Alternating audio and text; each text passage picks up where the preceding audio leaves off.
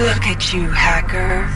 A pathetic creature of meat and bone, panting and sweating as you ru- run through my corridors. How can you challenge a perfect, immortal machine?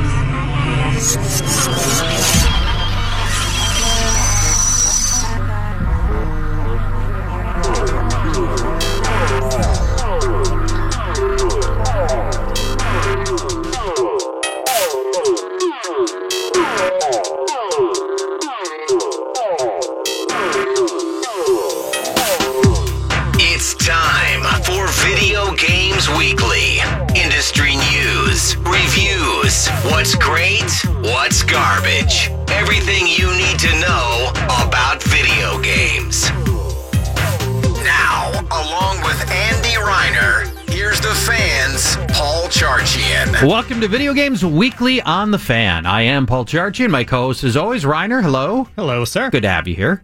Uh, we are not at the fair, so What? that- isn't that nice? So we don't have to go. I want to go to the fair. Do you? Yeah. See, it. it's a difference. See, I already have to be there four times. You know, there are other people here on staff that have to be there like every day, twelve times or something. I don't know if I'd like that. Yeah, that's a bit much. But we don't. We get to just relax in the comfort of the studio, which is awfully nice. Uh, plenty to get to over the course of today's show. Guacamelee 2 came out uh, today. We'll talk about that a little bit. Shenmue is an absolute classic on the Dreamcast. It has been remastered. That's available as well. We'll talk about that a little bit. I wouldn't say remastered. Well, remade, re-released, Re-released Yeah, that's good- a better way to put it it. because we don't need to like improve the graphics or the audio or the terrible anything. voice acting Yeah. or anything else. We'll tell you about that in a minute. Uh, but first, uh, you've got uh, some news uh, as something of a sequel to one of your favorite games of what now must be last year. yeah, Until I guess Dawn. this gen on PlayStation 4, Until Dawn, incredible horror game. One of the best choice-driven games I would say ever made. wow. in terms of your choices actually matter and have consequences. It's not like, you know, eventually they're all going to lead up to the same point, right? Mm-hmm. Like you lose characters in that game and that's it. And not you don't lose them; they're murdered. They're yeah, they're they're gone. Yes. In And a- so, in the and true tell people the premise of Until Dawn that might not remember. Yeah, it's a bunch of kids going up to a cabin, you know, teenagers At a cabin to in the woods. At a cabin in Yeah. the woods, right? Mm-hmm. And Bad turns out happen. there's a murderer on the loose, just like Friday the 13th, Nightmare on Elm Street, you name it. Yeah. And the way it plays out, like if you don't play your cards right, you're they start dropping like flies. Yes. You could finish the game with all of them alive. That Which sounds like run. nobody did. Uh, I had three left. Yeah, out of eight, right? I think I turned on a light switch and two of them. uh, but yeah, just an incredible uh, experience. Like that's one of those games that you play in one sitting. It's like six hours, so it's lengthy. Yeah. But well, didn't wanna not stop by playing. not by full priced video game standards. right. It's not lengthy at all, but The replayability, like there's a lot to it. yeah. Uh, so the team behind it, Supermassive, they've been doing a bunch of VR stuff. Uh, some of that, you remember that uh, PlayStation series where you used a phone instead of a controller? It was like a social experiment for them where everybody you No. could have like a bunch of people at your house and they all they Not all Jackbox interact. party thing. No, they What's could all that? interact with the game. Like, like it's like a story driven game, and you're all deciding what's happening on your phone. You're not moving characters. That sounds like a great concept. I don't ever remember hearing about this. Uh, Where was it? I think this? it was called Hidden Agenda. Maybe Huh. that was their game, but it Okay. failed. It failed miserably. And I was like, ah, because it wasn't make- good or because it was too weird for the buying public. It just wasn't good. Okay. Uh, I just wanted them to get back to doing Until Dawn. okay. and today they announced something called The Dark Pictures, which is a new horror anthology series. So five games, all made in the same style as Until Dawn. And they're going to release one next year, and then uh, their plan is two a year. All right. So up till 2021, we're going to be getting five Until Dawn like experiences Now, from if, Supermassive. if they're going to pound out five of these in effectively two years, are these all also then going to be smaller, bite-sized stories in the six-hour range? You think? Not sure. I'm, Okay. I I mean, I'm fine with that. The first one's called uh, Man of Medan, Man of Medan. M A D E N. You don't know how to say that. But it, again, it's like it looks like a bunch of teenagers It is. out partying. This time they're on a boat. Yeah. Uh, you know, they show sh- sharks circling underwater. You, you assume someone's going to die that way, maybe, uh, or you know, miraculously be saved from the shark attack. Uh, but then it, their boat catches fire somehow, and they end up going out deeper at sea onto what looks like a big kind of tanker ship, Abandoned, freighter. Uh, and, Abandoned, rusting freighter in the middle of the ocean. and yeah, I think I'd take my abo- chances with the sharks. Me too. There's Yeah. nobody aboard it, and guess what? There's evil things happening. All right. So that's the first one that's coming in that anthology series, and I absolutely cannot wait. If you have not played Until Dawn, make that a priority. Like seriously, even if you're not big on horror but you Mm-hmm. like choice-driven games, you will adore this experience on PlayStation 4. It's got to be dirt cheap now. yeah, I'm, in fact, I'm, I'm going to GameStop right now. because it's what to, two uh, to old find now? out. three years, four. No, no, Yeah, it's a long- No, no it's been no, no. ages. Uh, until dawn. Let's find out. There was a VR version of it. 2015. Dang it! I hate it when you're right, and on this show, you're always right. uh, the pre-owned for Until Dawn is 19.99. Yeah, you got to go buy that. Like, absolutely play that. All right, Until Dawn. Play it and give us a 30 second review of it, too. That would be great. What's the VR Until Dawn Rush of Blood? What was that? I don't know Uh, side my story. I don't know Yeah. my I don't know my my PlayStation VR because I didn't I never had the PlayStation VR. I've got the the PC version of VR. Any idea what that is? It's a expanded story, like Do kind I of a get do I get the original game? I don't think so. No. Oh. Uh, and like I said, they did a bunch of VR stuff and some that weird touch game, phone game. But uh, I'm glad they're back to their bread and butter, which is Yeah. that Until Dawn formula. So the Dark Pictures, put that on your radar. Coming next year. That sounds uh, it sounds very promising. Um, in Until Dawn, you talk about it being choice driven, and we're trying to save these teens from um, from some kind of Jason like killer, right? Mm-hmm. It sounds like it's going to be very much like a Telltale. You know, I, I do some conversational choices, and then there's a quick time, and I have to do XXX. You know, That's part you of know it. AAA. You know, trigger trigger that kind of stuff. Is that it, or is it? is there more act- to it? You have full movement of your characters. So let's say you're running from Jason guy. wielding murderer. Yeah. You go in a room and you're like, oh my gosh, what do I do? And it's like, I'm going to slide under the bed or I'm going to go in the closet. Right. And then you got to pick like when you're going to move. There's a lot of stealth to it. Uh, choice in terms of where you're going can even dictate like if there's something in the water with you and I turn left, that might be the wrong choice. I should have gone right. Listen to the people with me, right? Like, yeah, yeah, yeah. uh, so there's that element too. It's it's a fascinating game. I'm I'm surprised it didn't uh, get more fanfare than it did because it seems like everyone that played it loved it. I want to side. I want to take a sidestep to something that I saw uh, online a couple days ago that caught my eye, and it's it kind of it relates to this a little bit. And until dawn, I imagine that they don't let you save the game wherever you want, back up, change your choices or whatever, because if people die, they die, and that's how you know it would be. It would not be very much fun if you could do that. Back, do you remember Elder Scrolls Daggerfall? The game before Morrowind in the Elder Scrolls series. There was a there was a screen either during installation or load screen that basically said don't keep don't don't save and revert after every failure. The game's designed to give you failure and it's okay. You're going to be all right. And anything that doesn't result in your death, you don't need to reload. Just because you didn't pick that lock quite right this time doesn't mean that the game's broken or you're a bad player. It's okay. Right. It didn't say all of that on the load screen. I'm embellishing a little bit, but not a lot. Um, and that was the premise of it. And I think there's a phrase for it, like uh, save.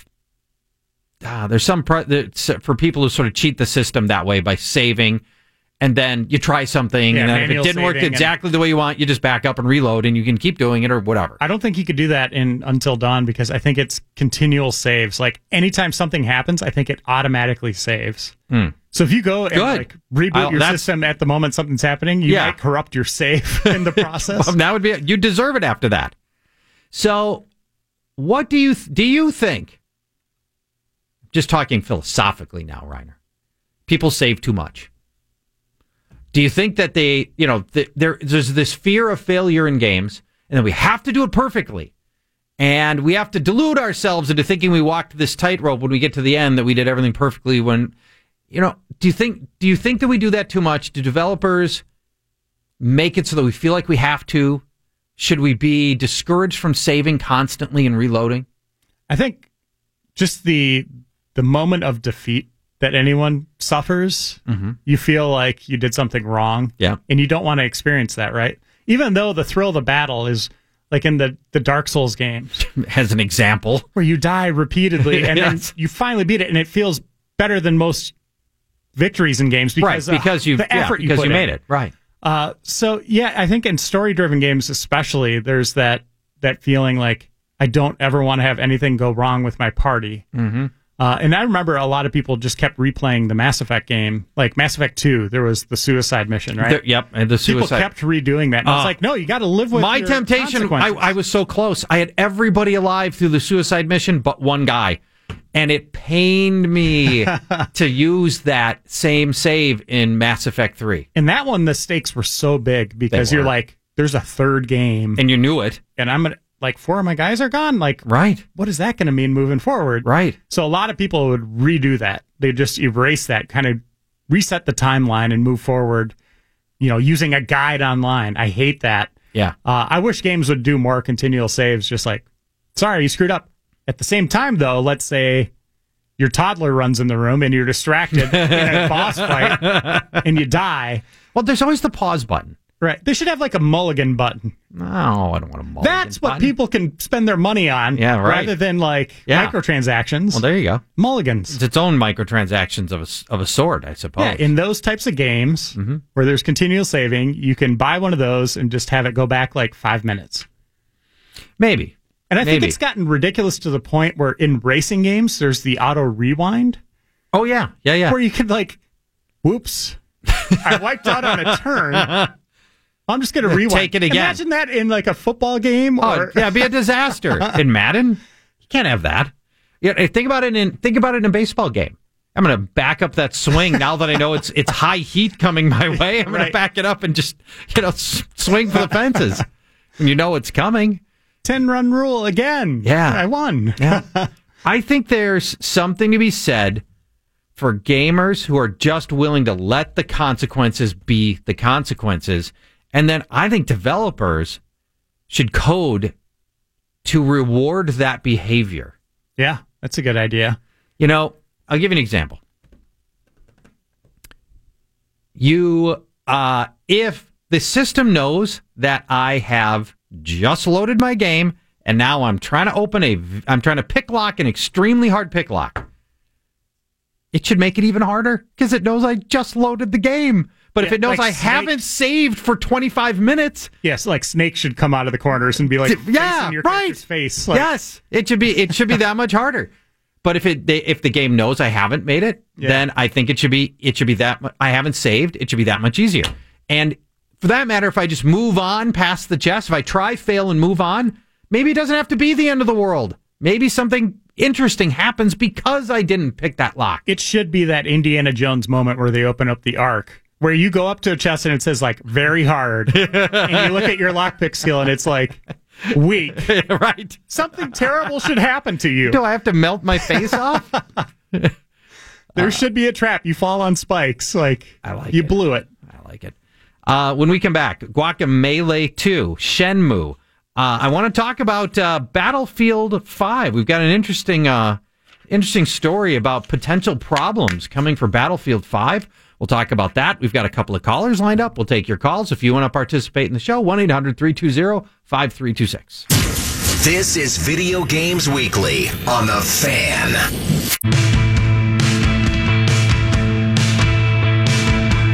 Welcome back to the show. It's Video Games Weekly on the fan. Paul Charchian and Reiner with you. Game Informer, GameInformer.com. Uh, I got a couple of callers lined up that I promised to get to. Let's start right there. Hello, Brennan. Hey, how's it going, guys? Great, thank you. Um, so I wanted, I was calling in. There's a couple games that uh, I was going to touch on. I also wanted to say something real quick, thinking about it. Uh, Sure. Talking about Until Dawn. Um, I just want to reinforce the, you know, the statements about it being an awesome game because it seriously is a ton, ton of fun. Uh, you know, first time I ever played it, we actually had uh, probably a group of about 10 or 11 of us friends. We kind of had a little Wow. potluck, sat down and played it for good six, seven hours straight and Wow. handed the controller off. It was, it's a lot of fun, and I want to say my favorite parts about that game is the casting. Um, you know, the main main character basically, you know, being portrayed by Rami Malek, um, the man of many faces, in my opinion. uh, totally, totally fun. Yeah, Uh, He was but- uh, Mr. Robot, or still is Mr. Robot, right? And Right. Uh, he's in that upcoming Rhapsody Queen movie.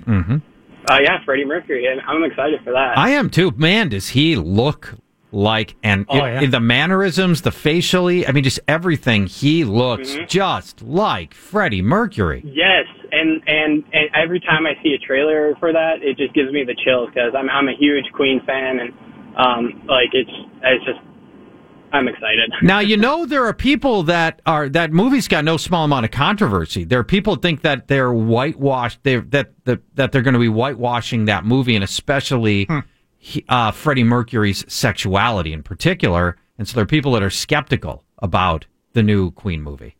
Yeah, I feel like that's anything that comes out nowadays, though. You know, there's always got to be some sort of controversy, espe- controversy, especially you know something about someone's life. Yeah. Now, is that based on anything? Like, do they know? Do they have behind the scenes like information, or are they just guessing that this is what the movie will have? Because it's not out yet. Well, I, sorry. Go ahead, Brennan. Oh, I was just gonna say, I think it's it's based on some stories, you know, loosely here and there from what I've heard, but uh, you know, I don't know for sure though.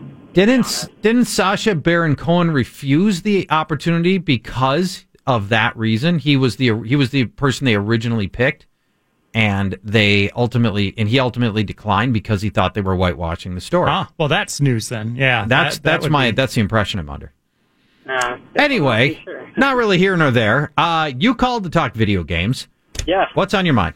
Um, well, a couple. Uh, first one I just picked up a little recently that I thought was a lot of fun for anyone who may have played the previous versions, but WarioWare Gold.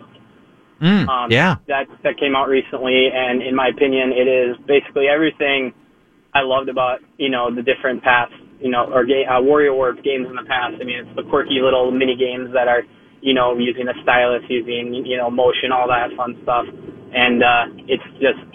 I, I I don't have too much to say about it, but you know it, the artwork is really cool, and um, you know anyone who may have doubted, you know, thought about getting it, uh, definitely should get it. You know, if you're interested in it at all. yeah. It came out on Switch Nope, or 3DS. 3DS. Yeah, that's, That's the one That's the catch, there. right? It's on 3DS. Yeah, I, Yeah, I- 3DS. I, I remember playing it a bunch on uh, on the original Wii.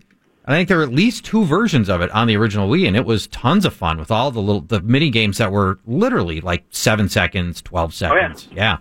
Yeah, and it's kind of like it, they throw it at you. Basically, you don't know what's coming next, and it's like, all right, now unroll this toilet or roll the toilet paper, or cut Right. the snot off this person's nose. you know? Yes, yeah. it's crazy. You don't know what's going to come next. yeah. That was fun. Yeah. Um, and then uh, second game, uh, you know, one that most people probably haven't heard on heard of. It's it's practiced just on PC. Totally fun, especially if you're a fan of any of the NHL games. You know, from like the the 90s. You know, on Sega or uh, well, mainly Sega Genesis from my experience. But uh, Yes. there's a game called Super Blood Hockey. Super and it is- Blood Hockey. I would say that goes back to the '80s and ice hockey on the NES Well, with the different character looks like- sizes.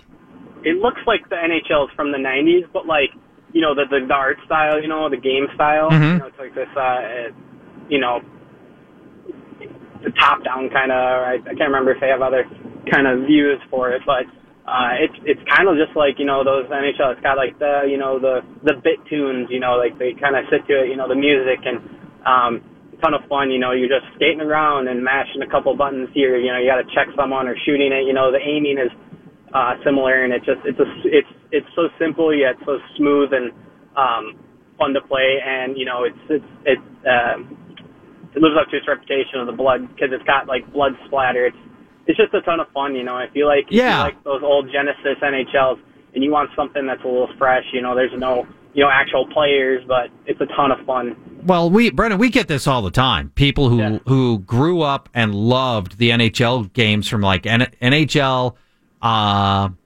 nine this is you got to go back. This was like 90 what are we talking, Reiner? 93? Yeah, but 94? The one thing I have to ask, like the only one I've seen of this Super Blood hockey game is left to right. The NHL games were top to bottom. Yeah, yeah, yeah. It's it's a little different. Yeah, it no, it looks. I mean, it looks just like, and it's four player support, I believe. And by the way, coming for Switch. I don't know if you even know that. I don't. I don't own a Switch yet. I. uh It's the only console I probably don't. Well, let well let's let's get on that. You need. I, hey, I think gotta you- make a gotta make some money here to get that. I got you know I, I explored all the other habits too. I understand. Uh, Super Blood Hockey. I'm looking at the. Re- I'm looking at it. and To me, it looks like a ton of fun. It's it's highly violent uh, hockey with what looks like the same kind of passing shooting that we remember from the old um, from the from the old uh, NHL games and. And maybe Reiner's right. I think it is. It looks hockey. like it's halfway Yeah. between the Nintendo 8-bit hockey and no, 100% ice hockey. I'm just going to say, 100%. Okay, all okay. ice hockey, All right, and you will see it is straight up. ice hockey. Yeah, okay. it is the spiritual successor. Now, when blood. the Zamboni comes out and mows people down, and there's their blood is spattered all over the ice, then it's nothing like ice hockey. Um, but super blood hockey, I appreciate the recommendation, Brennan. That's an awesome call. Thank you for uh, for chiming in tonight. I appreciate it. Yeah. Let's uh, let's take another call. Hi, Al. Hey, how's it going? Good, thanks.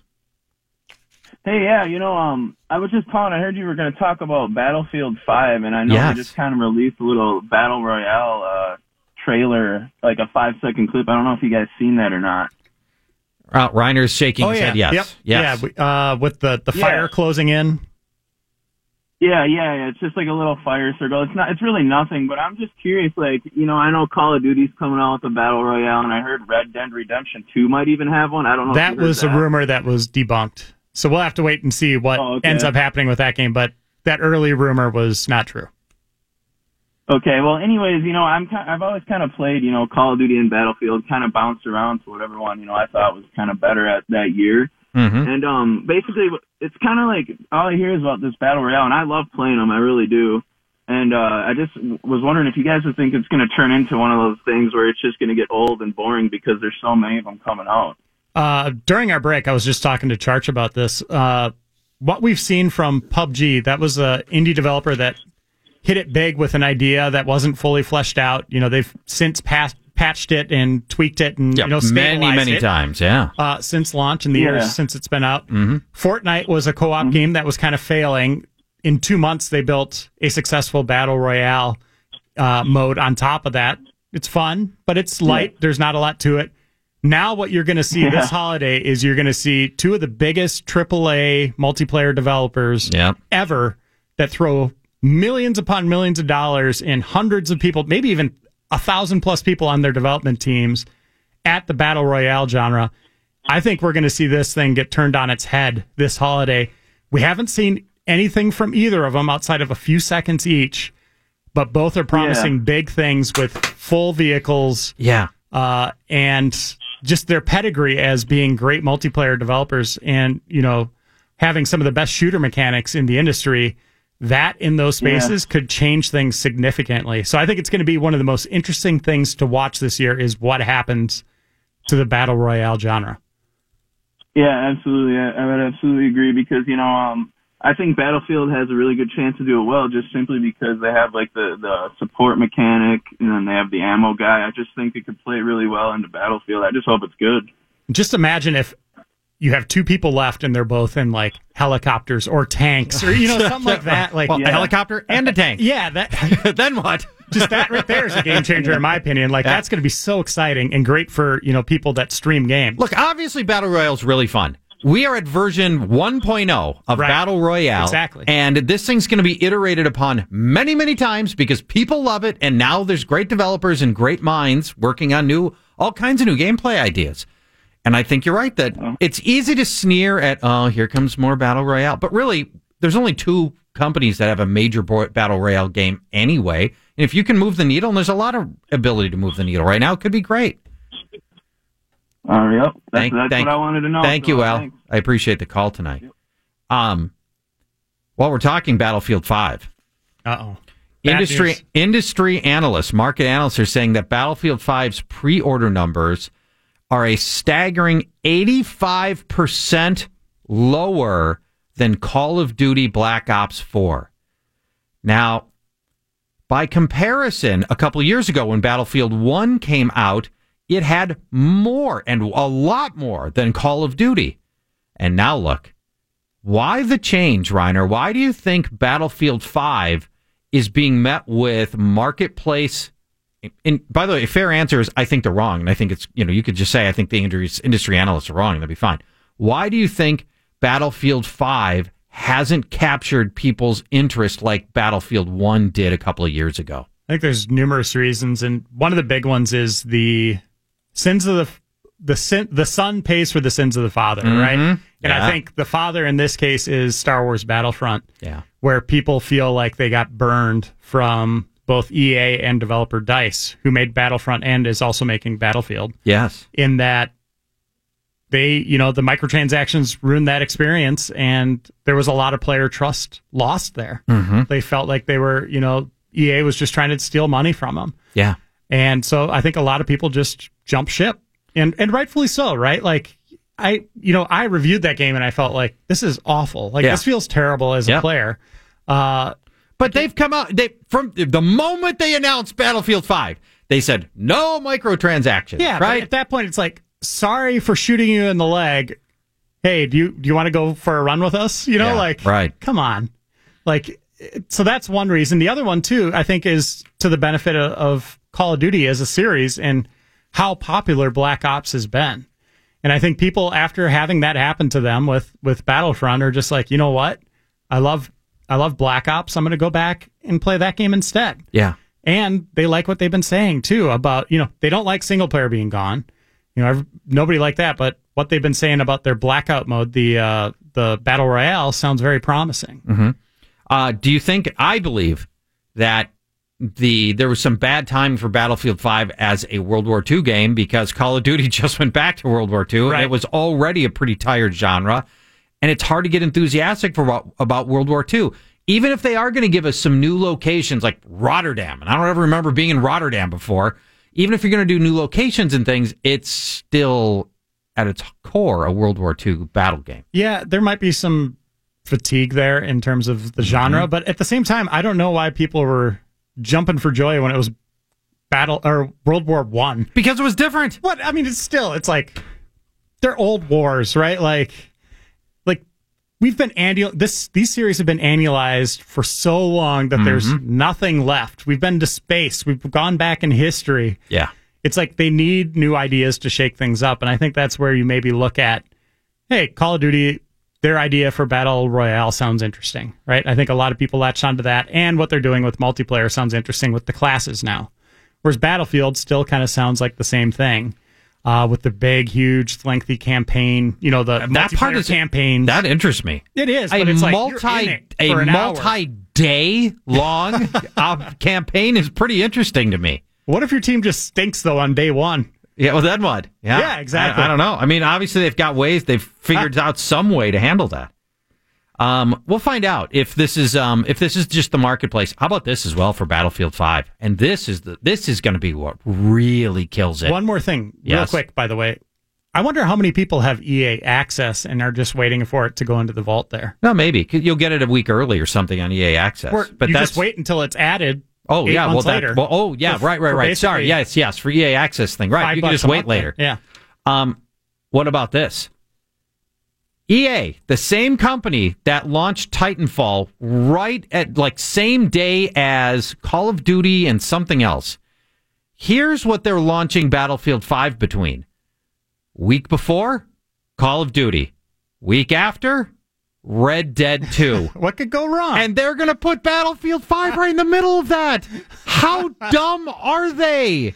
Uh, Man, what are you thinking? yeah, EA just can't get save itself. Like it- No. every year, it's like, how do they keep making these mistakes? Same mistake that they made with Titanfall. Like Yeah. exactly, and they're doing it again. So foolish. I I'm amazed that they're uh I'm amazed that they're doing that again. It was like at E3, they're like, no microtransactions, no microtransactions. And then they get their Command and Conquer team up on stage and they're like, we have a free to play mobile game. And you're like, that's all Yeah, microtransactions. that- that- that's right. We know what that means. Free to play mobile has only got one one answer to it, and it's that. you can't save yourselves. Like, it's like, Everybody sees what you're doing.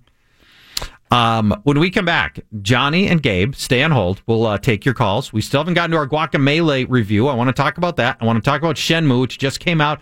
All these people who love Shenmue and remember fondly to the Dreamcast, we're going to wreck it all. All right. We- all right. When Let's we do come it. back. This is Video Games Weekly on The Fan.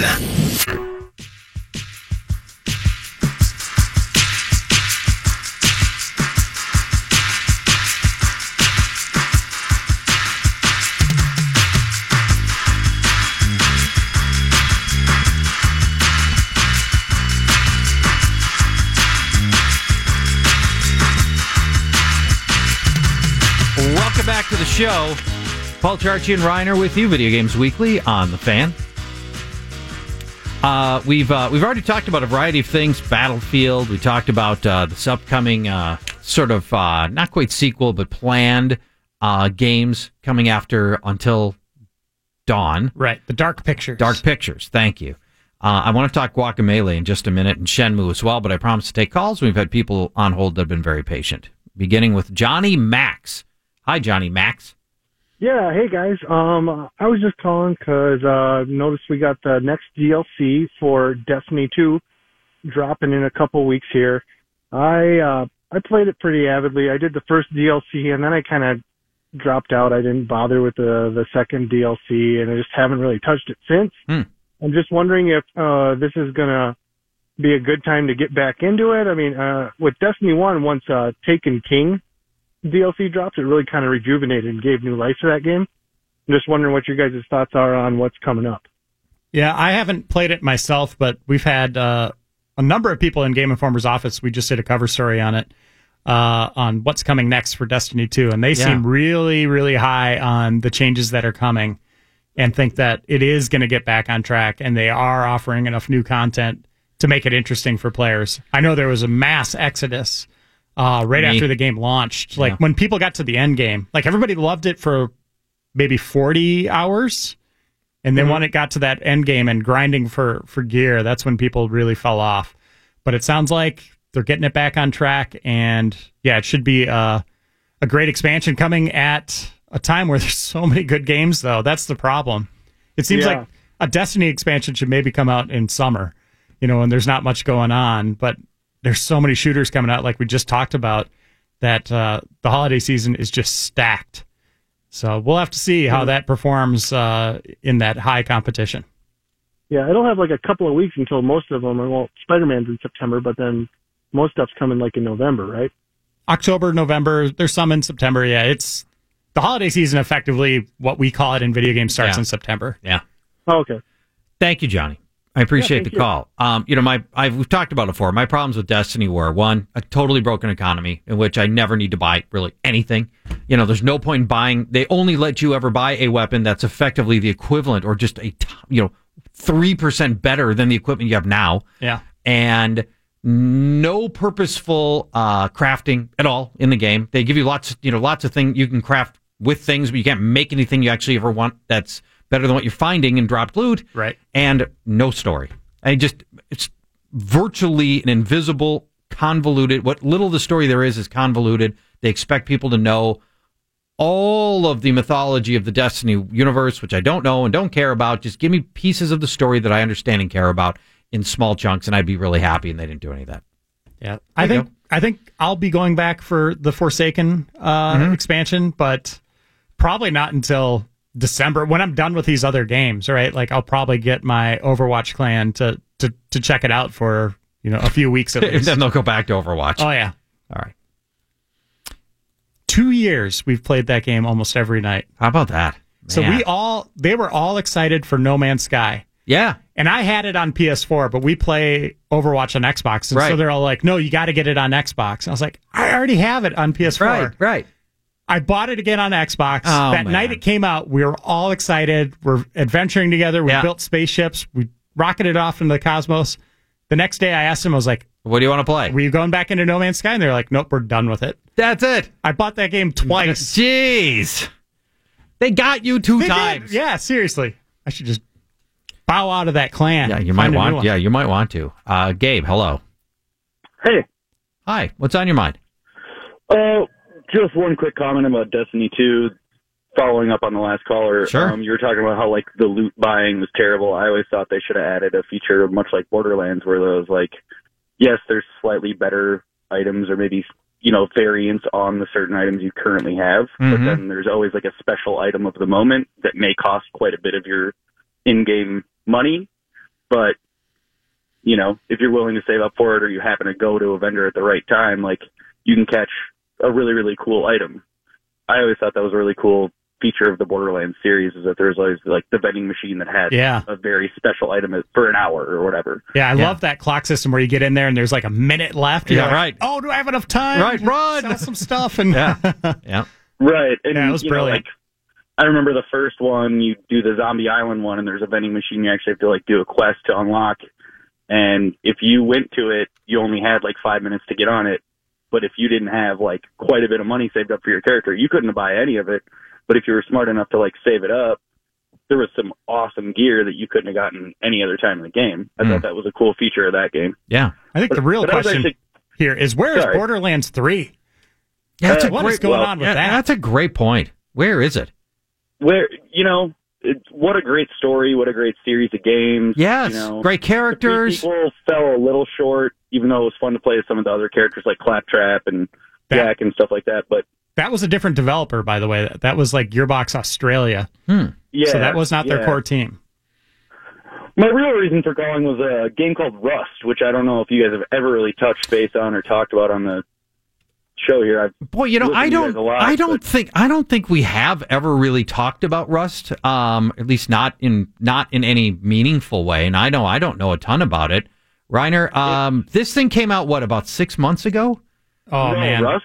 Yeah, Rust is originally old. premiered in alpha probably five, maybe six years no, ago. never mind. Okay, I'm thinking of something else. Yeah, it's a survival game. Uh, I think I Same played time it. as like World Wars or uh, sorry DayZ and then Seven Days to Die. Like those uh, games kind of all premiered about the same time, but Rust was in alpha for probably like the first five years. I think it finally hit its true beta technically maybe a year and a half, two years ago. Oh, so maybe it actually did really actually launch in final edition like six months ago. Is that maybe I'm not totally wrong? I don't think it actually officially. I mean, they've kind of said it's not really in beta anymore. But Okay, It's still cheap. all right. like I think it's maybe 15 bucks on Steam. It's an awesome game, huge community of players. You have thousands and thousands of players. There's I think upwards of about 3,000 servers available Jeez. to play on, Okay. and all different variations on the same game. So like you have all these you know standard community based servers that are the actual rules of the game, and then people get to mod the game with leveling up your character or you know faster crafting, faster. Well, what's uh, the wait? Wait, resource wait Gabe. farming. Gabe, what's the premise of Rust? It's a survival game. well, what does that You mean? start Survival a horror? naked- So, No. You start as a naked person with a rock well, this and sounds a torch. this sounds like every day for me Yeah, basically you're banging that rock against trees. to To get wood. and then rocks, or you can run around and gather as well. Like there's certain items. naked. pick up off I'm going to run around naked and gather. At first. Okay. And then you'll run into other naked th- you have People like gathering. a loincloth. And And you run into them, it's like, now there's is he going to help me or not? Building. Um, they've gotten, they've gone. Now there's actually cities you can go into where there are NPCs. The game originally had no NPCs. okay. And it, the game went through a big rebuff about a year and a half to two years into the game, Okay. where it completely wiped what it was doing. The original island was one island, and it was only about a maybe a fifth of it that you'd actually use. The rest was all just wastelands. Now, And the idea was that they were going to expand it for a long time, and then Yeah. they just wiped it because the coding was really, really tricky. okay. So instead of basically anytime they had to do a mod, they said they were rewriting like 10,000 lines of code and they went to a different format that was like rewriting 50 lines of code instead. Hmm. Um, but Now, what I'm not, I'm looking, I'm lo- I'm watching just a video of of Rust right now. Oh, I'm Oh, yeah. I'm looking at a guy who's armed with a bazooka, which does not seem very much at all like rock and you know banging a rock You against get to another that rock. point. You get to that point And, eventually. and he's he's aiming it at some naked person on a beach, and he's shooting naked person on the beach and who's just got blown to bits. But I mean, one of the great things about the game is I could have been playing on a server for, you know, now three weeks and have a giant base built up and have it locked tons of stuff like a bazooka or a flamethrower. Okay. But then I can go back and run around with a, a spear naked and make you think that I'm a brand new player on the server and I can scout you out. I can Mm. get you to try and help me and give me stuff. I can Mhm. gain your trust Yeah. and I can either become a teammate with you or I could totally backstab you. Like it's completely independent. Um, it's it's an absolutely fabulous game if you're into crafting and into the idea of like survival and first person shooter at the same time. Like you have these servers where you go on and you'll start with, you know, armor and a gun and you can just go at each other battle royale style Mm-hmm. or you can start on a server where yeah you start with a rock and you slowly have to whack at trees until you can build a hatchet and then you can start getting more wood you know and then you start building your base you have to do smelting i mean it's like it's if minecraft met pubg in Met some ways something fun. Okay. it's And- awesome i mean the- i put like 700 hours into the game and it's amazing. Jeez. All right. Yeah, the one thing I'd and say i bought is it for 10 bucks back in the day great. You've, you've gotten your money's worth out of it. You're at oh, seven Oh, yeah. cents an hour or something. with survival Right. games like that, your your mileage is going to vary depending on who you play and how it starts. Like, Yeah. Your first Right. round charge might be like you instantly get killed by a naked guy with a rock, Right. and you're like, That's I me. don't like this. Whereas someone else might find some success, build a crossbow, you know, actually establish a settlement on that first run. It, Mm-hmm. uh, it's it's a hard game to get into. It's it's not a forgiving game, uh, in that it's all random, right? Like there is no path through it. It's like Ark, where it's just like you're all in it Correct. together. You pick a server. Hopefully, that server Yep. You know, favorable to you and your style of play. Or you might, after a hundred hours, be like, I hate this place. I'm going to bounce to a different server and Sure. maybe have better luck. I mean, and that's just regular the style of game. wipes, which helps too. So like teams can establish their big giant bases and stuff like that, but usually once every some servers wipe every week, some servers wipe, you know, every two or three months. So but like you're always restarting at some point, whether you're changing servers or just you know, you and your team start again. Yeah. But there's Hey. I mean you can create mazes in your bases. Gabe, you can, Gabe, Gabe. Sorry to cut you off, but we're out of time. We've act, you know, we've we've we've act, yeah. So I need I need to I need to let you go. But thank you for the the recommendation on Rust. I appreciate that very much. The one thing I'll say is if you like that style of game and maybe you want something that's a little more guided and familiar for you, Mm-hmm. Fallout 76 is going to be that style of game to a degree, Okay. but with that standard Fallout framework, uh, which next issue of Game Informer will will take a deep dive into what that exactly Nice. means. Looking forward to that. Uh, but yeah, there's there's reason to be excited for that one. Guacamelee 2, another in a series now of great Metroidvania type side scrolling shooters. We had Hollow Knight, we had Dead Cells, now we have Guacamelee 2. Your um, one of your guys, Kyle Hilliard, gave it an 8.75 out of 10. Can you tell us a little bit about Guacamelee 2? Yeah, so it's a challenging side-scrolling platformer. Kind of has a colorful 16-bit aesthetic to it. You know, it looks a little better than 16-bit, but uh, it's in that vein. You know, inspired by those those old games of like Metroids and stuff like that, where you're getting new powers, go back to old areas, Yep. open up. now you can do new right? stuff, right? Uh, but this one has uh, better storytelling, which I thought the last game was pretty funny. Uh, to hear it has a better story is good. Uh, improved challenges and uh, platforming improvements to make it less frustrating. So, all told, it sounds like a better Guacamelee. Uh, And maybe a little pl- too similar to the first, but a more polished version of that. And four player co op. Exactly. in Yeah, this in can play it four-player Guacamelee 2. And uh, so that's awfully handy as well if you just want to play with your friends. So we love that. And beautiful game. Love the Yeah. colors and the Mexican theme. And oh, fantastic. Guacamelee 2, we recommend it. Uh, we'll hammer Shenmue next week. How's that sound? Yeah, that sounds We great. ran out of time. Um, thank you for following uh, the show, and you can uh, you can track us on iTunes, KFAN, Fan on Demand as well if you want to hear podcasts of the show. Also on the iHeart uh, Radio app as well. You can uh, you can check us out there. We'll uh, see you next week for more Video Games Weekly. Then, bye everybody.